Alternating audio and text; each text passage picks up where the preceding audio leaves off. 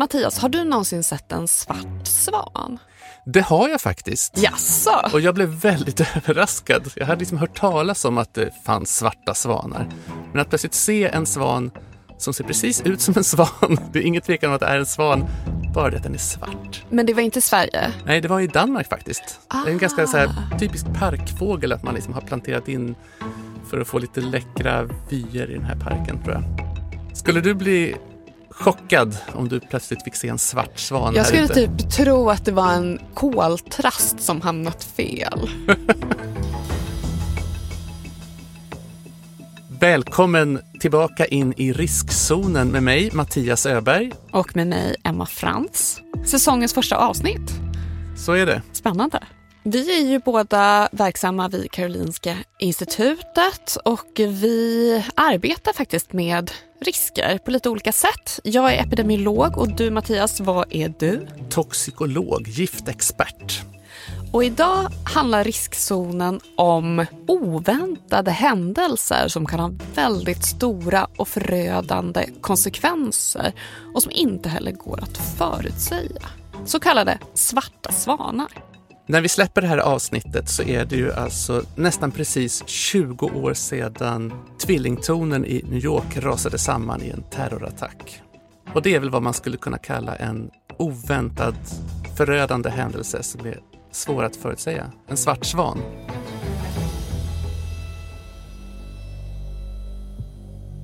Miljonstaden New York har tystnat.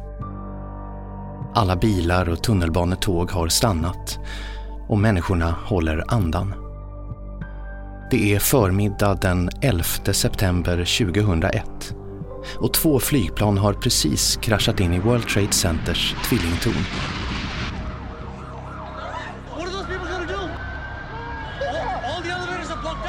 Det första planet träffade norra tornet.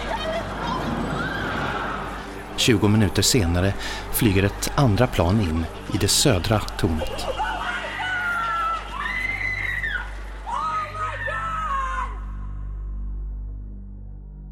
När planen kolliderar med tornen exploderar de och branden sprider sig i tornets kontor med hjälp av papper, pärmar och annat kontorsmaterial som ger bränsle till elden. Flera våningar börjar brinna och den stigande hettan gör att de bärande balkarna i tornen kollapsar. Sen går det fort. När balkarna väl brister utlöses en kedjereaktion där våningar släpper från sina fästen och krossar våningarna under med enorm kraft. När det väl har börjat tar det bara några sekunder för tornen att raseras. This is as close as we can get to the base of the World Trade Center. You can see the firemen assembled here, the police officers, FBI agents, and you can see the two towers. A huge explosion now, raining debris on all of us. We better get out of the way! En enorm plym av damm sprider sig över Manhattan tillsammans med den stickande lukten från den smältdegel som uppstår då 91 000 liter jetbränsle och 100 miljoner ton byggmaterial och kontorsutrustning brinner vid temperaturer över 1000 grader. Efteråt beskriver New York-borna lukten som en blandning av smält plast och metallisk svetsrök. Like a movie. I saw a large plane, like a jet, go immediately headed directly into the World Trade Center. Skakiga bilder där attacken har filmats med handvideo sprids i ilfart. Oh, another one just hit. Snart har hela världen fått beskåda de skrämmande bilderna över hur människor hoppar mot sin död ut från tornen och hur de brinnande skyskraporna till sist rämnar och begraver tusentals människor. Today, our fellow citizens, our way of life, our very freedom came under attack in a series of deliberate and deadly terrorist acts. The victims were in airplanes or in their offices. Secretaries, businessmen and women, military and federal workers, moms and dads, friends and neighbors. Thousands of lives were suddenly ended by evil, despicable acts of terror. När den första chocken lagt sig kommer vreden smygande. De som ligger bakom världshistoriens största terrorattack måste straffas. I want justice. President George W. Bush förklarar krig mot terrorismen. och det islamistiska terrornätverket al-Qaidas ledare Osama bin Laden blir USAs fiende nummer ett. Och nu påbörjas en lång jakt på bin Laden. Mr. bin Laden is going to meet his fate. Visst minns alla exakt var de var när de här tvillingtornen föll? Alltså alla över en viss ålder borde ju rimligtvis komma ihåg det. Ja, så, alla över en viss ålder, har du rätt i. det finns ju folk som har fötts efter 2001. Ja, såklart. Var var du? Jag var faktiskt i Sydkorea på en Jaha. konferens. Jag satt på hotellrummet sent på kvällen. Och Var du doktorand då eller? Jag var doktorand. Men jag minns ju när man, jag sappade runt bland de här koreanska kanalerna och förstod inte riktigt om det var någon typ av actionfilm som jag hade liksom kommit till. Men ganska snart så förstod man ju att det här var faktiskt på riktigt. Men det var också många amerikaner med på konferensen och man märkte direkt hur starkt det berörde dem. Många Ja, av dem hade ju vänner och bekanta som jobbade eller hade jobbat i det här stora centret. Mm. Jag minns att det regnade den dagen i Uppsala och eh, jag eh, var faktiskt hemma vid den tiden. Jag hade precis börjat plugga biomedicin i Uppsala men just den här dagen var jag faktiskt hemma. Och så satt jag och tittade på tv, om det var CNN. Jag minns att jag såg det andra flygplanet live. Så jag hörde väl liksom om den första kraschen och satte på tvn då. Och just den här känslan när man ser det här andra flygplanet och man fattar inte om det är någon sorts konstig repris från en annan vinkel. Men sen så inser man ju, nej men det är faktiskt ytterligare ett flygplan. Och som du säger, det kändes ju som om det var Die Hard. Alltså, Den här overklighetskänslan, Ja. när förstod du att det här kan komma att förändra världspolitiken? Det minns jag faktiskt inte och det är det som är så märkligt. Liksom. Jag minns just den där händelsen jätte, jättetydligt men allt det här runt omkring och vad som hände sen, det tycker jag är mycket mer diffust och rörigt i mitt huvud.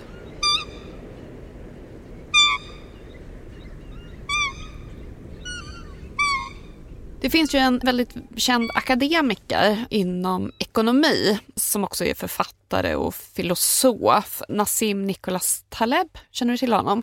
Ja, för hans kända bok om svarta svanar. Ja, han har skrivit flera böcker, men det här begreppet, just det här med Black Swan och hans bok om svarta svanar kanske är det som han är mest känd för.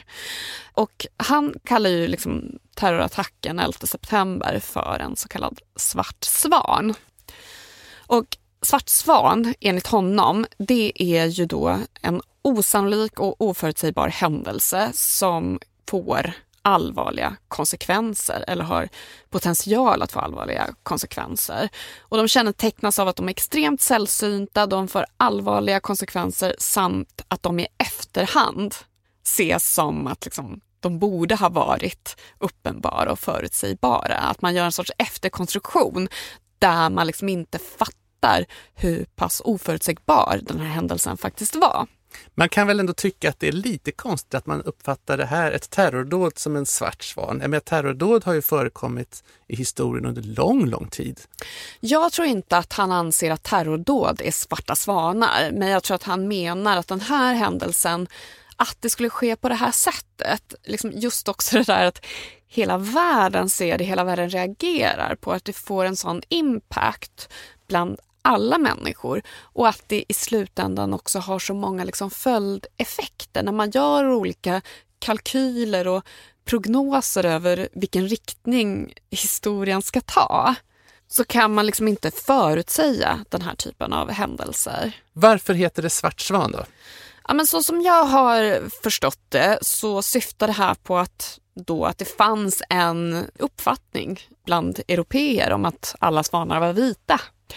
Och det trodde man på, för det var ju det man hade sett. Alla ens observationer hade liksom bidragit till den uppfattningen.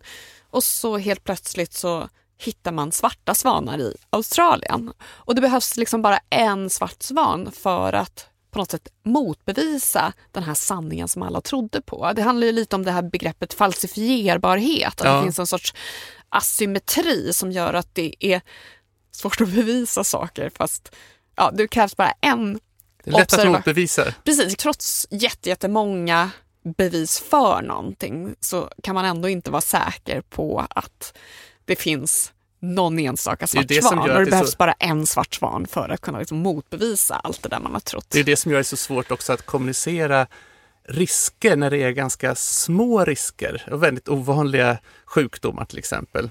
För det går liksom aldrig att bevisa att den här medicinen är helt 100% säker.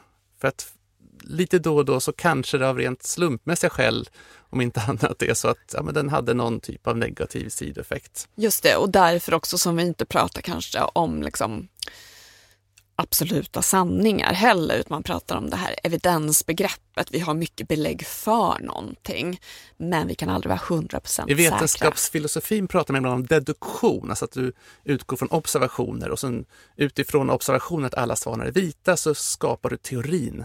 Svanar är vita. Mm. Och det är ju som sagt ganska lätt då när man får se sin svarta svan. Där rök den där teorin. Precis, men hade man formulerat lite annorlunda och bara sagt att majoriteten av svanarna är vita, då skulle man ju haft rätt. Så det handlar ju också lite om att Hålla ryggen kvar. fri. Ja, men li- lite liksom ändå på något sätt att vara medveten om den ovisshet som ändå finns inbakad i det som vi har goda skäl att faktiskt tro.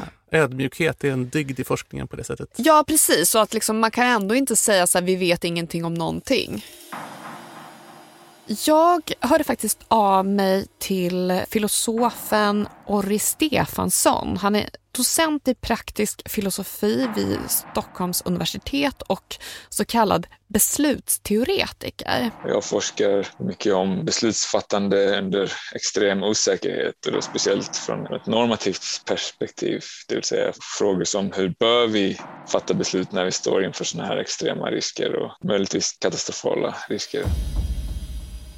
Ofta det viktigaste i en beslutssituation är inte det som vi liksom kan föreställa oss och försöker ta reda på hur sannolikt det är, utan snarare det som vi inte kan föreställa oss. Och därför kan inte ens inse hur sannolikt det är eftersom vi helt enkelt inte, kanske inte har begreppet för det eller vi kan inte riktigt inbilla oss hur det kommer bli eller vad det är som vi inte har redan tänkt på. Och attacken 11 september är ganska intressant just den här när vi pratar om svarta svanar eftersom Taleb då kallar ju 11 september en svart svan och det var ju för de flesta av oss så var det väl säkert oförutsägbart. De flesta av oss hade ju aldrig upplevt något liknande och de flesta New York-bor kunde väl inte föreställa sig att någonting sånt här skulle kunna hända. Men eh, det var ju ändå inte oförutsägbart. Det vill säga, vi vet ju nu att eh, CIA hade redan presenterat en rapport för George Bush där de påpekade att möjligen så planerade just Osama bin Laden någon sån här attack.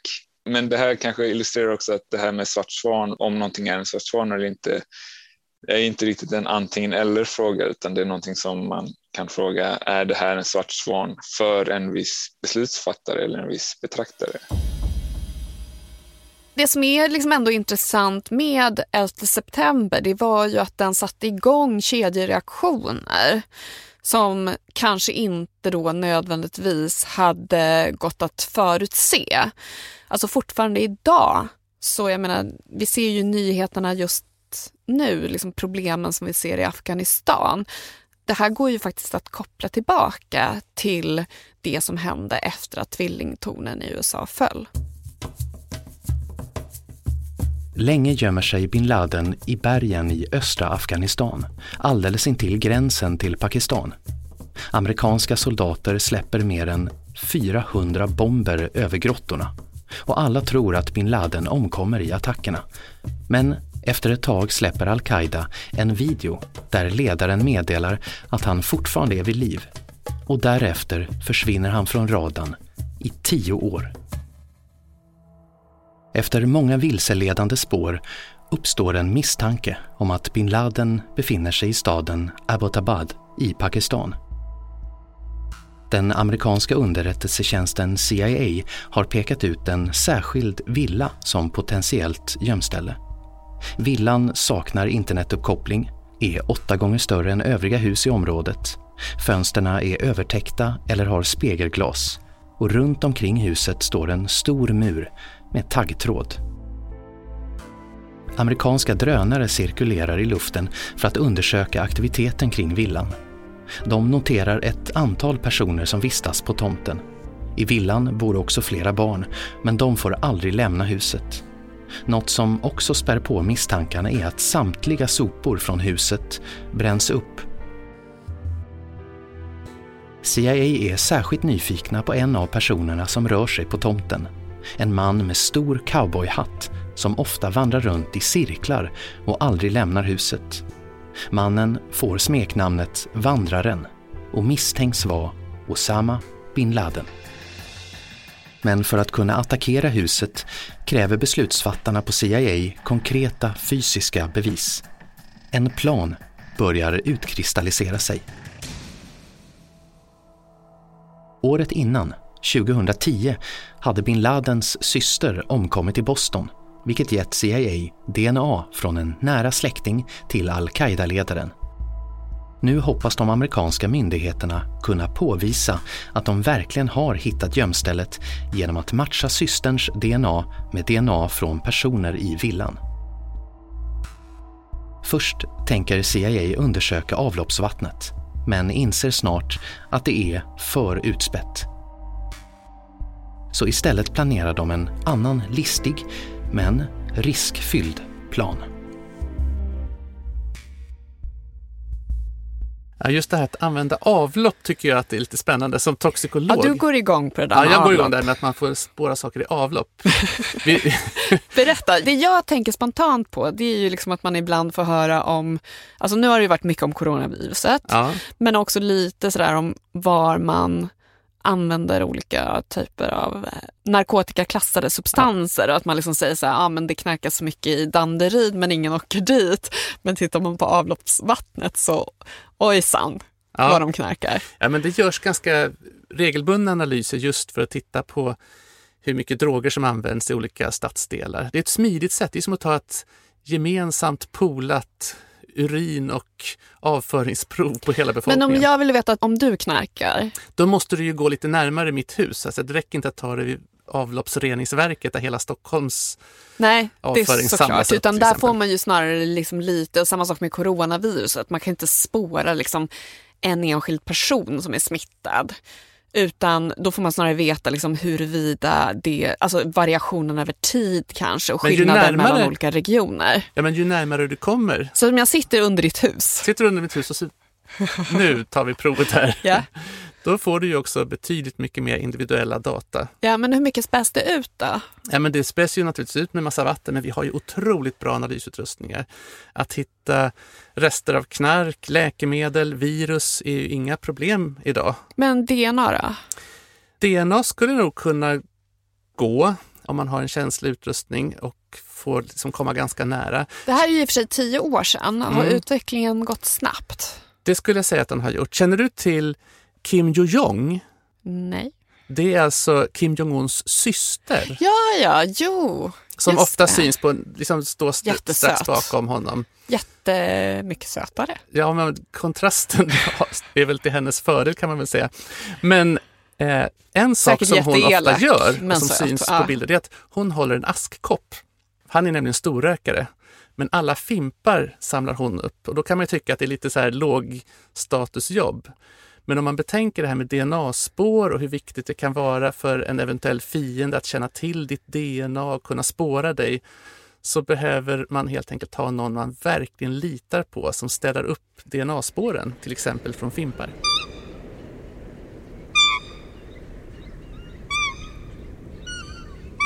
Det var ju en som pratade om svarta svanar faktiskt även innan de här australiensiska svararna. Det, ehm, det går tillbaka till en romersk poet, Juvenalis, som redan hundra år efter Kristus gav sig in i diskussionen om den perfekta frun.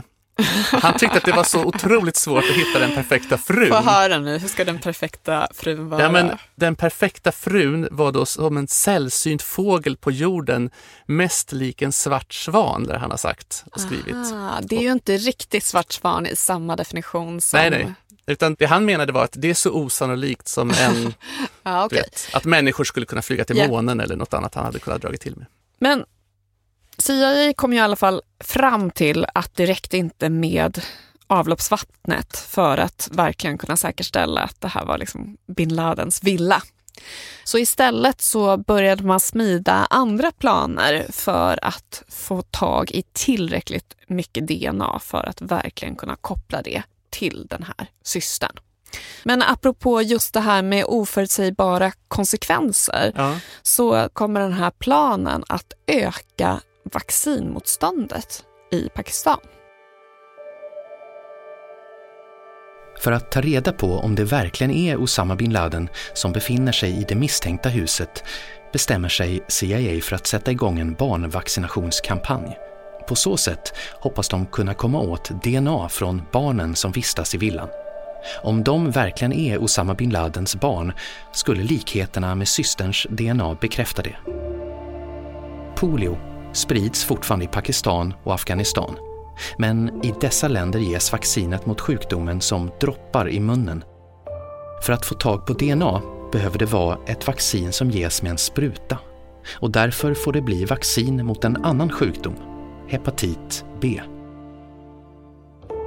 För att inte väcka misstanke börjar CIA vaccinera barnen i en närliggande stad först. Sjuksköterskor går längs med gatorna med sin vaccinutrustning och knackar på familjernas dörrar. Till slut är det barnen i Abbottabad som står på tur. Och en sjuksköterska kommer fram till den mystiska villan. Hon knackar på dörren. Men ingen öppnar. Planen har misslyckats. Året är nu 2011. Den sittande presidenten Barack Obama är under hård press. Det har gått tio år sedan tvillingtornen föll och om Obama nu skulle få tag i USAs fiende nummer ett skulle det vara en enorm personlig seger för honom och dessutom öka hans chanser att bli omvald. CIA vet fortfarande inte helt säkert om det verkligen är Osama bin Laden som bor i huset. Men Obama bestämmer sig för att chansa och ger order om ett anfall mot villan. After a firefight, they killed Osama bin Laden and took custody of his body. Strax efter klockan ett på natten den 2 maj tar sig en liten grupp amerikanska elitsoldater in i villan och dödar bin Laden med tre skott. No Americans were harmed. Hans kropp identifieras med hjälp av ett DNA-test och kroppen begravs i Arabiska havet bara några timmar senare.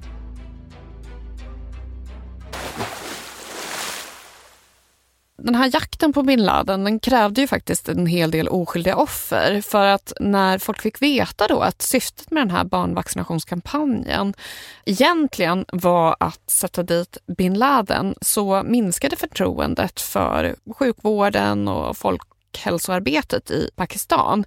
Det här var också någonting som vaccinmotståndarna som ligger där och pyr, de är lite opportunister generellt och de såg ju det här som en chans att kunna spä på misstanken mot farorna med vaccin. Jag blir ganska arg och upprörd när jag hör att man försätter så att säga hälsoarbetare generellt sett för det här, liksom, det blir ju nästan en fara för dem att de Ja. blir misstänkliggjorda och man riskerar inte bara så att säga att den här operationen skulle kunna gå fel. Det har inte bara med jakten på bin Laden i centrum. Det här handlar ju om att kanske befria världen från sjukdomar som polio och alltså den typen av riktiga Ja, alltså man kanske inte riktigt såg de här konsekvenserna men generellt så kan man ju säga att man brukar inte använda sjukvårdspersonal eller hälsoarbetare för spionage. Men det har ju också kommit rapporter efteråt om hälsoarbetare som blivit förföljda och till och med dödade. Men då utöver det så har det ju också skett en minskad vilja i landet att vaccinera sina barn mot andra sjukdomar som polio. Vi hade ju faktiskt ett lite liknande fall i Sverige som jag kommer att tänka på. Och det var ju efter att Anna Lind hade blivit knivmördad. Är det PKU-registret? PKU-registret. Ja. Där hade ju så att säga i stort sett alla barn som har fötts efter 1975 har man frågat föräldrarna om det är okej att ta några droppar blod. För att, Frågar man ens? jo, men man, jag minns att man får skriva under om det här kan användas för forskning kring Ah, okej. metabola sjukdomar och sådär. Och det jag som var så groggy? Ja, men det Jag känns väldigt naturligt. det är finstilta där. Ja, exakt. Gav Eh, bort mitt barn. Men någonting som inte står det är ju det här att det här kan också komma användas för att spåra ditt barn i juridiska sammanhang i framtiden. Utan det här är ju väldigt tydligt vad det ska användas till. Men där valde ju polisen att, trots att sjukvården sa nej, så valde man ändå att här, tvinga till sig det här provet. Har det påverkat folkets vilja att vara med i PKU-registret? Jag tror inte det i någon större. Jag tror att de flesta tyckte att det kan nog ändå vara okej att kanske hitta en definierad person. Man visste ju vem det var man letade efter. Samtidigt så är det väl tveksamt om det här var det enda sättet att lösa den frågan. Och i efterhand... Var det via det man hittade gärningsmannen till slut? Ja, det blev en av pusselbitarna i alla Ah, fall. okej. Frågan är, jag tror inte att den var kanske i slutändan direkt avgörande, men det startade ju en enorm debatt och när man lite senare i ett annat uppmärksammat fall, du vet, Hagamannen, Just det. så tänkte man att det kanske vi kan använda PKU-registret igen, men då sa faktiskt sjukvården nej och nu tror jag man har blivit tydligare med vad får så att säga, biologiska provbanker användas för och inte. Och det handlar just om tilliten, alltså tilliten till forskning, tilliten till sjukvård är ju väldigt, väldigt viktig och i många fall för samhället mycket, mycket viktigare än att vi hittar en enskild mördare. Men det är ju liksom just den här följdeffekten, den tror jag faktiskt inte man förutsåg. Eh, jag tror att den risknytta kalkyl som Obama satt där och gjorde när han bestämde huruvida man skulle anfalla det här huset eller inte. Det var ju just det där att det kunde ju vara så att man hade fel, att det faktiskt inte var bin Laden som man hade spanat på under den här tiden.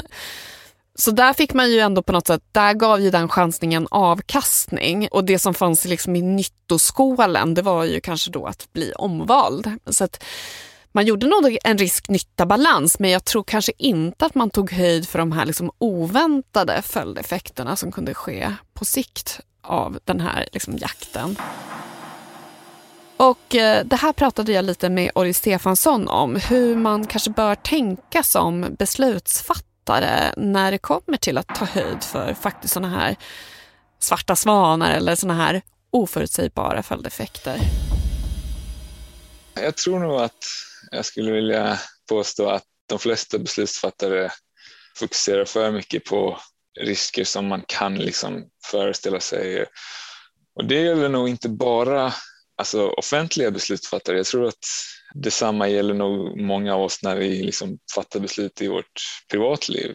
Ofta fokuserar vi väldigt mycket på någonting som vi kan liksom föreställa oss att möjligen kommer att hända och vi tänker väldigt mycket på det.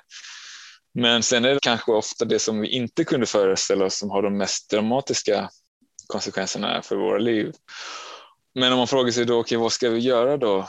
Om det stämmer nu att, att vi borde fokusera mer på det som är oförutsägbart, jag menar, hur gör man det? Nästan per definition så kan man ju inte göra det.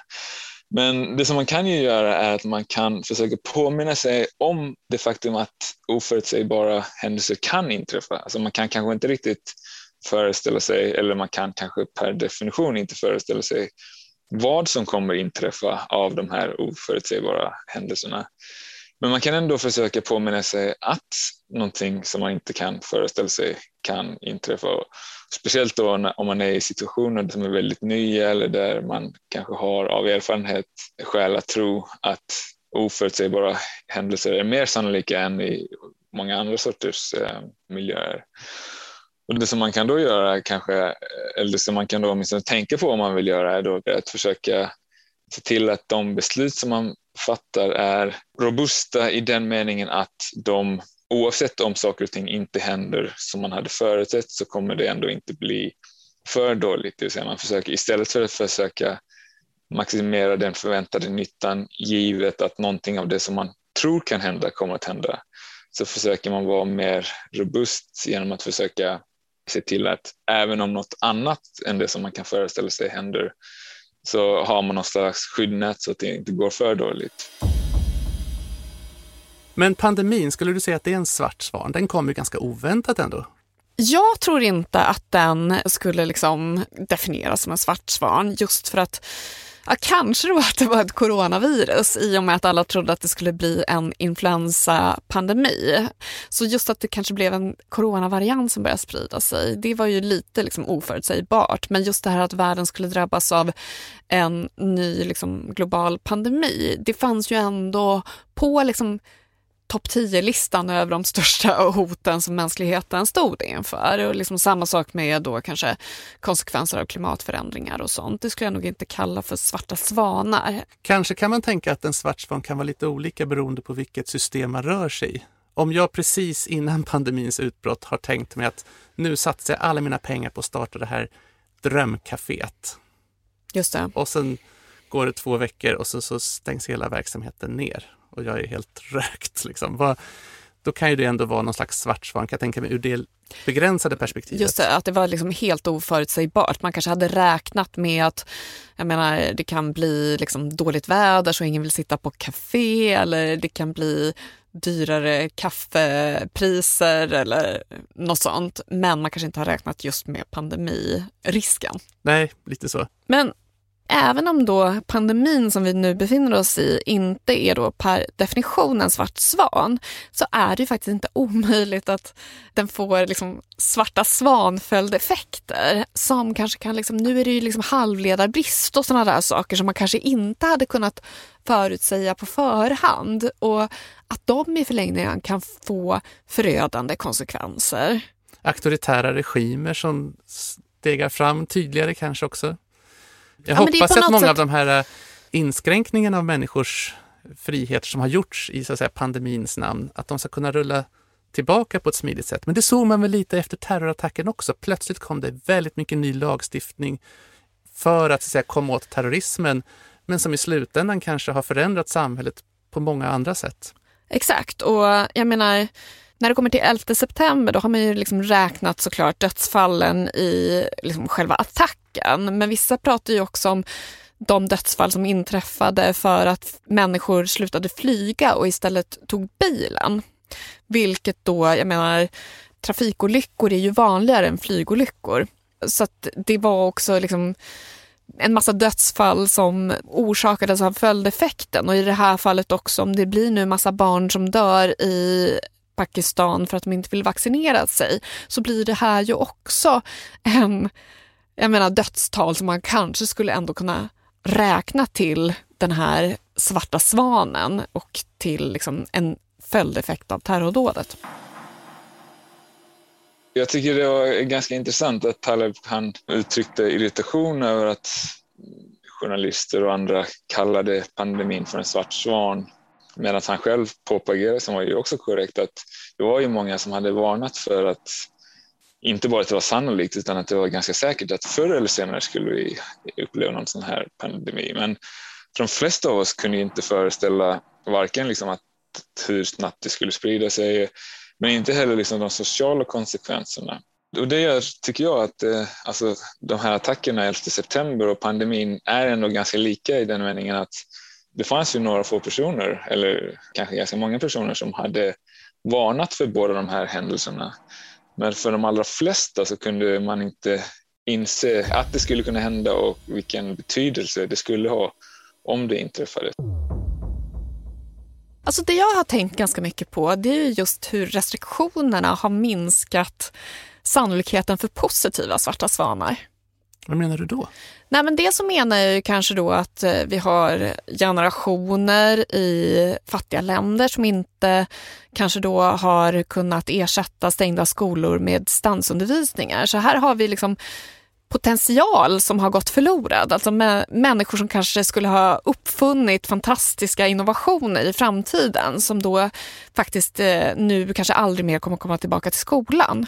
Jag tänker också ganska mycket på, jag menar du och jag pratade om en sak för ett tag sedan, just det här hur de här spontana mötena har försvunnit och du berättade om en händelse i ditt liv när du av en slump stötte på en person som tipsade dig om en ledig tjänst, eller vad var det? Det var en, Ja. en chans att komma utomlands. Just det, på vägen till kaffeautomaten i trapphuset så plötsligt så stöter man på en kollega som säger ja, jag håller på att jobba med en ny typ av stipendium. Ja, det kanske var någonting för dig att söka egentligen.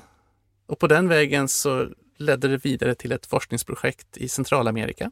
Och du har tillbringat ganska stor del av ditt liv i just Costa Rica, va? Eh, tack Ja, vare stor och stor det ska jag här inte säga, men, det, men eh, det öppnade en helt ny del av min forskning. Så det är väl lite det här jag menar, liksom att positiva svarta svanar som också förändrar ens liv och världen i en positiv riktning, att de har försvunnit nu under ett och ett halvt år. För vi har inte sprungit på kollegor i trapphuset och människor som blivande genier kanske har varit tvungna att sluta skolan. Så en svart svan-effekt av pandemin är att det finns färre bananskal att halka på? Skulle du säga det? Ja, men ungefär. Har du något bra tips då? Vad, kan nästa svarta svan observeras? Alltså själva definitionen av en svart svan är att den inte går att förutsäga. Och det där är ganska kul också för ibland så läser jag intervjuer med just eh, Nassim Nicholas Taleb när journalister liksom ber honom att lista liksom, tio möjliga svarta svanar. Och då liksom sliter han det lilla hår han har kvar och på något sätt tycker att då har de ju faktiskt inte förstått någonting av hans budskap. Du har lyssnat på Riskzonen med mig, Emma Frans. Och med mig, Mattias Öberg. Peter Öberg är våran inläsare. Och vet du vad vår fantastiska producent heter då? Klara Wallin. Ja, och vi har spelat in det här på Beppo. Vi riktar också ett tack till forskningsrådet Formas. I nästa avsnitt så kommer vi att prata om en av de riktigt stora miljöskandalerna i Sverige på den skånska slätten i den lilla orten Teckomatorp. Där började odlarnas växter plötsligt att vissna och det visade sig att en eh, fabrik i staden hade grävt ner gifttunnor som sprungit läck.